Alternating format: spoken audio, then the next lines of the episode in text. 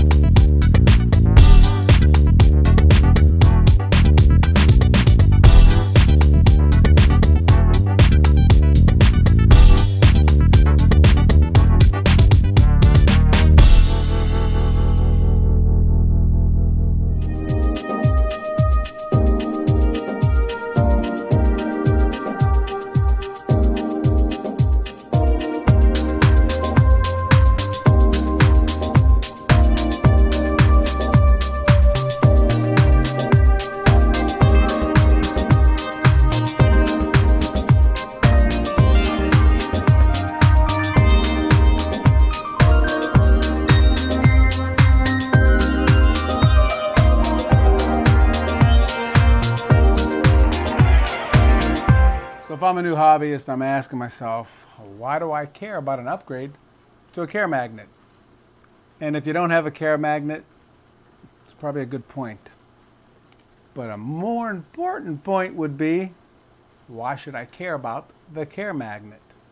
And it's simple. New hobbyists will waste literally hundreds of dollars, right, on glass cleaning magnets that they don't use, while at the same time putting scratches and damage into their glass because they just don't know any better. And that's the problem that I'm hoping to solve with today's video. So the best way to kind of uh, demonstrate why the Care Magnet is of value, right, is through an example. Most new hobbyists, right, they'll get their tank set up, right, and after a few days or weeks, et cetera, they realize that they have to start cleaning the glass. Some will go out and get basically a razor blade on a stick, uh, which again is a good tool that you will have in your arsenal. However, you'll find out that yeah, your hands will get wet. There's no place to put the, the blade with a stick, especially if you got kids, that kind of thing. Um, and, and so you'll be looking for something else. And normally what happens is you go to the MagFloat route because you look at it and go, wow, you know, this is a basically a magnet with some Velcro on the inside to clean it. If it pops loose, it'll float to the top. Sounds like a pretty good, pretty good tool, right? And it is, to a point, right? Meaning that you buy that, you know, that MagFloat, and chances are you don't buy the one that you really should buy because they're kind of expensive, you know, fifty, a hundred bucks, et cetera. Um, so you buy one that, again, you think will do the job. You take it home, you go back and you're using it and the thing keeps on popping off, or it doesn't have quite the strength that you need, right, to get things off the glass. And then you realize, man, I better go back and get, get the stronger one. So you go back, you get the stronger one, and you're doing the same kind of thing. And though it stays on a little more, you realize after using it a while, right, there are things that you can't get off this glass, right? It's the coralline algae growing, right? That kind of thing, and you're like, man, I wish I would have got the one with the blade, right? So luckily, in today's age, most of them all have the blades. So you have basically two magnets that's sandwiched together with a blade on it, right? You get that one, and again, those magnets are a little bit stronger, you've got your blade on, and that's where things start to go wrong. Meaning that since those magnets are a little bit stronger, what happens is sand, rock, et cetera, we'll get in between the glass and that wet side and basically put these micro abrasions onto your glass. And you won't really notice them at first, right? But it'll be all kind of scratched up.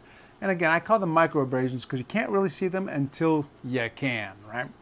Um, and, and so what happens though is you'll, you know, you'll get the coralline algae and you'll get that little blade and you'll knock it off, et cetera. But that little float will still float up way too much, right? And that's where you're like, man, that's it. You're going to upgrade to the big boy, right? No MagFloat. You're, you're going basically with Algae Free. And Algae Free's got these beautiful wooden blocks, right, um, that really have strong man magnets that will sandwich between that glass. And, man, sometimes you struggle even just to move this thing, right? Um, and they even have blades on them. So, again, the things that you learned to that point, it covers. But what what happens is, is since those magnets are so strong, that one fine piece of sand that gets caught in between kind of the, the Velcro magnet wet side, right, and the glass, you'll pull it across and you'll hear this kind of nails on chalkboard thing going on. And you're like, oh man, I scratched my tank, right? And the first one, you're kind of like, well, it's not that bad, right? And you try to be careful. And then after a while, basically what's happening is it'll happen again.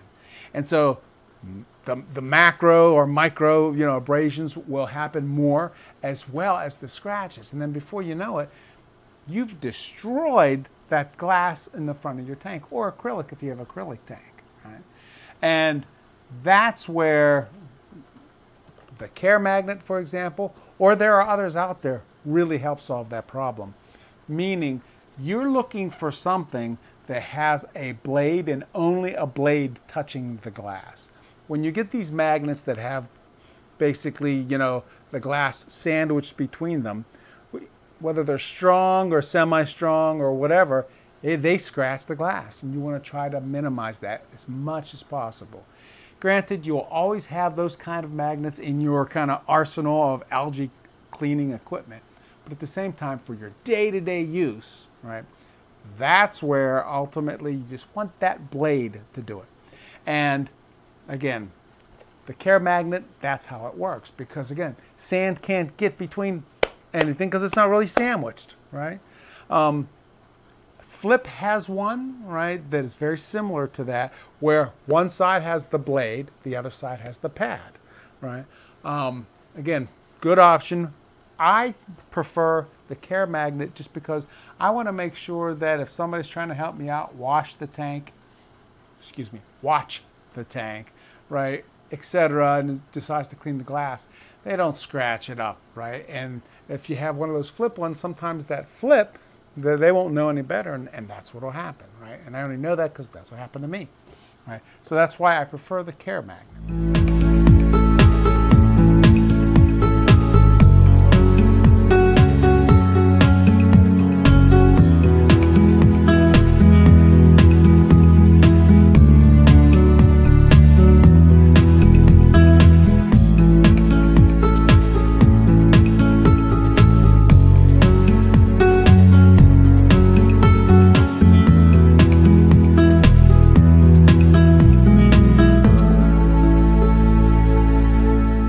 So let's talk about the upgrade for the care magnet.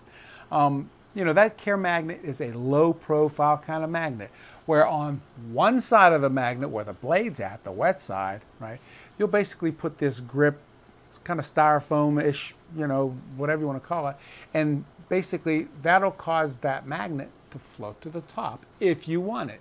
If you don't want it, you can take it off and have it fall down into the sand or on the bottom, or, or whatever you want to do. But either way, you have this as an option, right? You can also put this on the outside, right, to give it a better appearance.